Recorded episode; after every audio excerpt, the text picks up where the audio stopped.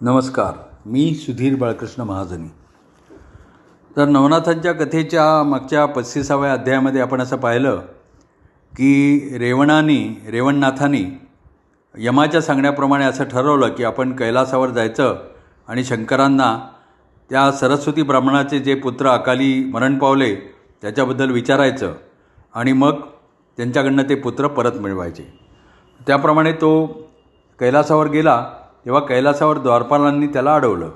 मग त्यांनी आधी सांगितलं की आपण ग्रेवणनाथ आहोत आणि सरस्वती नामा नावाचा ब्राह्मण त्याचा मुलगा शंकराने आणला आहे तर त्याला घेऊन जाण्यासाठी आलो आहे तेव्हा त्यांनी त्याची हेटाळणी केली आणि ते म्हणाले की तुझा गुरु कोणीतरी गंधर्व असला पाहिजे.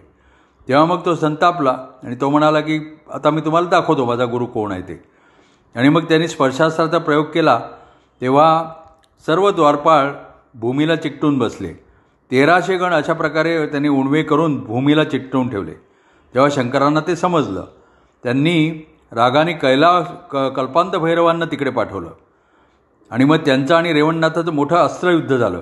त्यांनी एकदम आठ अस्त्र सोडली तर भस्माच्या एकाच चिमटीने त्यांनी सर्व अस्त्र नष्ट केली आणि भैरवांना हतबल केलं. ते शंकरांना समजलं तेव्हा ते नंदीवर बस आरूढ होऊन त्यांची सगळी आयुधं घेऊन युद्धासाठी आले. त्यावेळेला त्यांनी पाहिलं की शंकर युद्धाला येत आहेत म्हणून मग त्यांनी जास्त कशाला युद्ध वाढवायचं म्हणून वाताकर्षण मंत्र म्हणून भस्म फेकलं. त्यावेळेला सर्व शिवगण शिव नंदी सगळे मूर्छित पडले. त्यांचा श्वास कोंडला गेला. ते पाहून गंधर्वांनी मग विष्णूला जाऊन ते वृत्त सांगितलं. तेव्हा विष्णू त्वरित तिथे आले आणि त्यांनी रेवणाला विचारलं की का रे बाबा? एवढं संतापायला काय झालं? तेव्हा रेवणनाथ म्हणाला की सरस्वती ब्राह्मणाच्या सातही मुलांचा शंकरांनी संहार केला आहे त्यामुळे तो ब्राह्मण दुःख करतोय. मी शंकरांना धडा शिकवणार आहे आणि त्या मुलांना परत घेऊन जाणार. आणि संजीवनी मंत्राने त्या ब्राह्मणाचा सातवा पुत्र पण जिवंत करणार. तेव्हा विष्णू म्हणाले की रेवणनाथा ते सातही पुत्र त्यांचे जीवात्मे माझ्याकडे आहेत. मी तुला ते देतो पण त्याच्यासाठी आता तुला देह करावे लागतील सात देह करावे लागतील. रेवण म्हणाला ठीक आहे मी ते करतो. आणि मग त्याने अस्त्र आवरून घेतल्याबरोबर सर्व शिव शिवगण शंकर नंदी भैरव सगळे मूळच्या स्थितीमध्ये आले. विष्णूनी रेवणाला सात जीवात्मे दिले. त्याला वंद विष्णूला वंदन करून तो व्यानास्त्राच्या साह्याने विटे गावी आला आणि ब्राह्मणाला म्हणाला की मी कैलासावर गेलो होतो. शंकरांचा पराभव केला आणि विष्णूनी शरण येऊन मला तुझ्या सातही मुलांचे जीवात्मे दिलेत. आता तू एक काम करशील की तुझा हा जो सातवा पुत्र आहे त्याचा अचेतन देह कुठून मेणासारखा एक गोळा कर आणि त्याचे सात भाग करून साती जीवांपासून मी पुत्र जन्माला घालतो. ते काम करायला आधी ब्राह्मण तयार होईना पण रेवणावर त्याची श्रद्धा होती त्यामुळे त्याच्या सांगण्याप्रमाणे त्यांनी केलं. आणि मग त्या सात गोळ्यांमध्ये जीव घालून रेवणनाथांनी सात पुत्र उत्पन्न केले. सरस्वती ब्राह्मणांनी जान्हविका यांना फार आनंद झाला.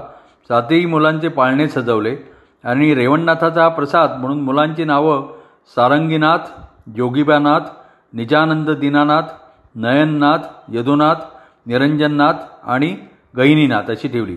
आता हा जो गहिनीनाथ आहे हा रेवण अ, रेवणसिद्धाचा शिष्य. आणि मागे जो गहिनीनाथ आपण पाहिला होता तो गोरक्षनाथाचा शिष्य जो पुढे निवृत्तीनाथांचा गुरु झाला. त्यामुळे हे दोन गहिनीनाथ वेगवेगळे आहेत. तर मग सगळे रेवणसिद्ध आणि त्यांचे शिष्य त्यांची कीर्ती सगळीकडे पसरली. विटेगावी रेवणसिद्ध म्हणून जवळच विट्याच्या जवळ स्थान आहे. तिथे रेवणसिद्धाचं स्थान अजूनही आहे. आणि आम्ही महाजनी आमचं कुलदैवत रेवणसिद्ध आम्ही आमच्या कुटुंबामध्ये काही चांगला प्रसंग झाला कोणाचा जन्म झाला लग्न झाली तर आम्ही अजूनही रेवणसिद्धाला तिथे जातो आणि त्यांचं दर्शन घेतो. तर याच्यानंतर आपण वटसिद्ध नागनाथाची कथा ऐकू. तर एकदा काय झालं की सरस्वतीबद्दल ब्रह्मदेवाला मनामध्ये प्रेम निर्माण झालं आणि त्याचं जे तेज पडलं ते वटवृक्षाच्या बुंध्यात लपून झालेल्या पद्मिनी नावाच्या तक्षकाच्या कन्येच्या डोक्यावर पडलं. तिला वाटलं की ते काहीतरी भक्ष्य आहे म्हणून ते तिनं गिळून टाकलं. आणि आस्तिकाला ही गोष्ट समजली आणि पद्मिनीच्या पोटामध्ये अविर्होत्र ब्र- नारायण त्या ब्रह्मतेजाच्या आधाराने जन्म घेला घेणार आहे. हेही त्याला समजलं. आणि मग त्यांनी ते पद्मिनीला सांगितलं. त्याच वेळेला जन्मेजयाचं सर्पसत्र चाललं होतं. म्हणजे आपल्याला माहिती आहे की अर्जुनाचा मुलगा अभिमन्यू अभिमन्यूचा मुलगा परीक्षित आणि परीक्षिताचा मुलगा जन्मजय. त्या जन्मजयाने जे सत्र सर्पसत्र चालवतं चालवलं होतं त्याच्यामध्ये अनेक सर्पांच्या तिथे आहुती पडत होत्या. म्हणून पद्मिनीला त्याच्यापासून वाचवावं म्हणून त्यांनी अस्तिकांनी वडाच्या बुंध्यामध्ये तिला रपून राहायला सांगितलं आणि वज्रप्रयोग करून तिचं संरक्षण केलं. आणि यज्ञमंडपामध्ये यज्ञमंडपामध्ये जाऊन सर्व ऋत्विजांना सांगितलं की यज्ञामध्ये पद्मिनीची आहुती तुम्ही मागू नका. आणि मग इकडे कालांतराने सर्पिणी पद्मिनीनं एका तेजस्वी अंड एक तेजस्वी अंड घातलं आणि ते अंड फोडून एक बालक जन्माला आला. मग पद्मिनी तिथून निघून गेली. झाडाच्या बुंध्यामध्ये तो बालक गुप्तपणे वाढत होता. पुढे तेथे केशव कोशधर्म नावाचा एक गरीब ब्राह्मण आला. आणि त्याला वडाच्या पत्रावळी पाहिजे होत्या म्हणून तो पाणी चढायला काढायला म्हणून वर चढला. मग त्याला बाळाचं रडणं ऐकू आलं. त्याला कळे ना की बाळ कुठे आहे. तेवढ्यामध्ये देवांनी आकाशवाणी प्रकट केली आणि सांगितलं की वड्याच्या झाडामध्ये जो बालक आहे त्याला तू घरी ने आणि सांभाळ कर. तुझी गरिबी नष्ट होईल आणि तुझं कल्याण होईल. आणि मग त्यांनी एक बाण झाडावर टाकून ते झाड दुभंगून त्याला बालक दिसेल असं केलं. आणि पुन्हा आकाशवाणी केली की भिवू नकोस. हा अविरहोत्र ब्राह्मण आहे नारायण आहे. हा सिद्ध आहे. हा मोठा प्रख्यात होईल. आणि त्याचं नाव वटसिद्ध नागनाथ असं ठेव. कारण त्याचा जन्म वडाच्या झाडावर झाला आहे आणि एका नागिनीच्या पोटी झाला आहे म्हणून. आणि मग त्याप्रमाणे निर्भय होऊन ब्राह्मणाने त्या मुलाला घरी नेलं सुरादेवी नावाच्या आपल्या पत्नीजवळ दिलं. आणि त्या दोघांनी मग अत्यंत प्रेमाने त्याचं संगोपन केलं. त्याचं नाव वटसिद्ध नागनाथ असंच ठेवलं. सातव्या वर्षी त्याची मुंज केली. मग तो मुलगा आपल्या समवयस्क मुलांना घेऊन काशी विश्वेश्वर मंदिराजवळच खेळ खेळायचा. त्याचे खेळ कुठले होते? लुटूपुटूच्या मेजवान्या घालायचे आणि खोटं खोटंच पदार्थ वाढायचे. मुलंही खोट्याच ढेकला द्यायचे. असा एकदा प्रकार चाललेला असताना दत्तात्रेयांनी पाहिला. त्यांनी पण एक मुलाचं रूप घेतलं आणि त्या मुलांमध्ये मिसळून मी तुमचा अतिथी म्हणून आलो आहे मला अन्न मिळेल का? असं विचारलं. तेव्हा मुलं त्याला भीती दाखवू लागली तू नको आमच्यात येऊन चल चालायला लाग. असं त्याला म्हणायला लागली. मग नागनाथांनी ते पाहिलं. त्याने त्याला अतिथी मानलं आणि जेवायला घेतलं. त्याची मनानेच पूजा केली त्याला गंध लावलं. सगळं हे लुटूपुटूचं होतं. पण त्याचा विनय आणि आतिथ्य पाहिल्यानंतर दत्तात्रेयांना वाटलं की हा कोणीतरी खास योगी आहे. मग त्यांनी अंतर्ज्ञानाने जाण जाणलं की तो आविर्होत्र नारायण आहे. मग त्यांनी त्याला जवळ बोलावलं आपली ओळख करून दिली त्याला एक सिद्धी दिली. त्याला सांगितलं की तुला जो अन्नपदार्थ हवा असा वाटेल तो या इच्छेने तुझ्या इच्छेने उत्पन्न होईल. हे आता खोटं खोटं जेवण घालतोस त्याच्याऐवजी सर्वांना खरोखरीचं जेवण खायला घाल. पण तू मात्र खाऊ नकोस. आणि मग नागनाथांनी खरोखरीचं जेवण सगळ्या मुलांना दिलं दत्त तिथून निघून गेले. मग रोज मुलांना जेवण द्यायचा राम नागनाथांनी आरंभ केला. मग मुलं घरी जेवेनाशी झाली कारण त्यांना इथे अगदी सुग्रास पंचपक्वान्न मिळत होती. आईबापांनी विचारलं तर सांगायला लागली अरे तुम्ही काय आम्हाला कदान्न देताय? आम्ही तर चमचमीन जेवण घेतो. नागनाथ आम्हाला वाढतो. मग हा सर्व प्रकार कोशधर्माला कळला. कोशधर्माने मुलाला विचारलं तेव्हा त्यांनी सांगितलं की मी आज असं असं मला सिद्धी मिळाली आहे आणि एक आम्ही लुटूपुटूचा खेळ खेळत असताना एक अनोळखी मुलगा आला आणि त्याला मी मनानेच पूजा करून जेवायला मनाने घातलं तेव्हा त्यांनी मला ही सिद्धी दिली.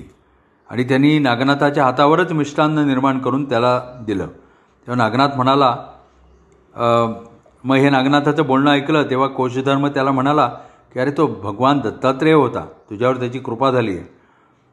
मग त्यानंतर आपल्या मुलातर्फे कोशधर्माने लोकांना भरपूर जेवण द्यायला सुरुवात केली. सगळीकडे नागनाथ प्रसिद्ध झाला. पण नागनाथाला मात्र स्वतःला दत्तांच्या भेटीची उत्कंठ वाटायला लागली. त्यांनी कोशधर्माला विचारलं की मला दत्त परत कसे भेटतील? तेव्हा कोशधर्म म्हणाला की तुला त्यांची भेट अशी सहजासहजी नाही होणार. तुझ्या प्रारब्धामध्ये असेल तरच होईल. आणि मग काही कारणासाठी कोशधर्म एकदा का बाहेर गेला होता कामासाठी. आणि इकडे नागनाथाची उत्कंठा वाढतच होती. त्यांनी मग आईची परवानगी घेतली आणि दत्तांचा शोध घ्यायला सुरुवात केली. तेव्हा त्याला असं कळलं की कोल्हापूरला देव हे दत्तात्रेय गुप्तपणे भिक्षा मागतात आणि निघून जातात. मग त्यांनी विचारलं की फक्त कोल्हापुरातच भिक्षा मागतात? दुसरीकडे जात नाहीत ना? तेव्हा लोक म्हणाले की नाही दत्तगुरूंचा असा नियम आहे की ते या पुण्यक्षेत्रातच फक्त अन्न घेतात नाही तर उपवास करतात. मग नागनाथाला एवढी माहिती कळली तेव्हा त्याने असं ठरवलं की आपण कोल्हापूरला जायचं गावभोजन घालायचं लोकांनी घरी अन्नच शिजवलं नाही तर दत्तात्रेयांना भिक्षा कुठून मिळणार? त्यांना माझ्या ठिकाणीच यावं लागेल जिथे मी भोजन देत असेल तिथे. आणि मग आपली भेट होईल. त्यांना माझं नावही माहिती आहे. मग नागनाथ देवीच्या पुजाऱ्याकडे गेला. त्यांनी आपल्या सिद्धीनी पुजाऱ्याला अन्नाच्या आणि सोन्याच्या राशी निर्माण करून दाखवल्या आणि त्याला गाव भोजनाची तयारी करायला सांगितलं. तेव्हा तो सर्व चमत्कार पाहून पुराजी पुजारी जो होता तो चकित झाला. आणि त्यांनी लगेच नागनाथाला नमस्कार केला आणि सांगितलं की मी आत्ताच गावभोजनाची दवंडी पिटवतो आणि मग त्याच्यानंतर पुढे काय झालं ते आपण पुढल्या अध्यायामध्ये पाहू. नमस्कार धन्यवाद.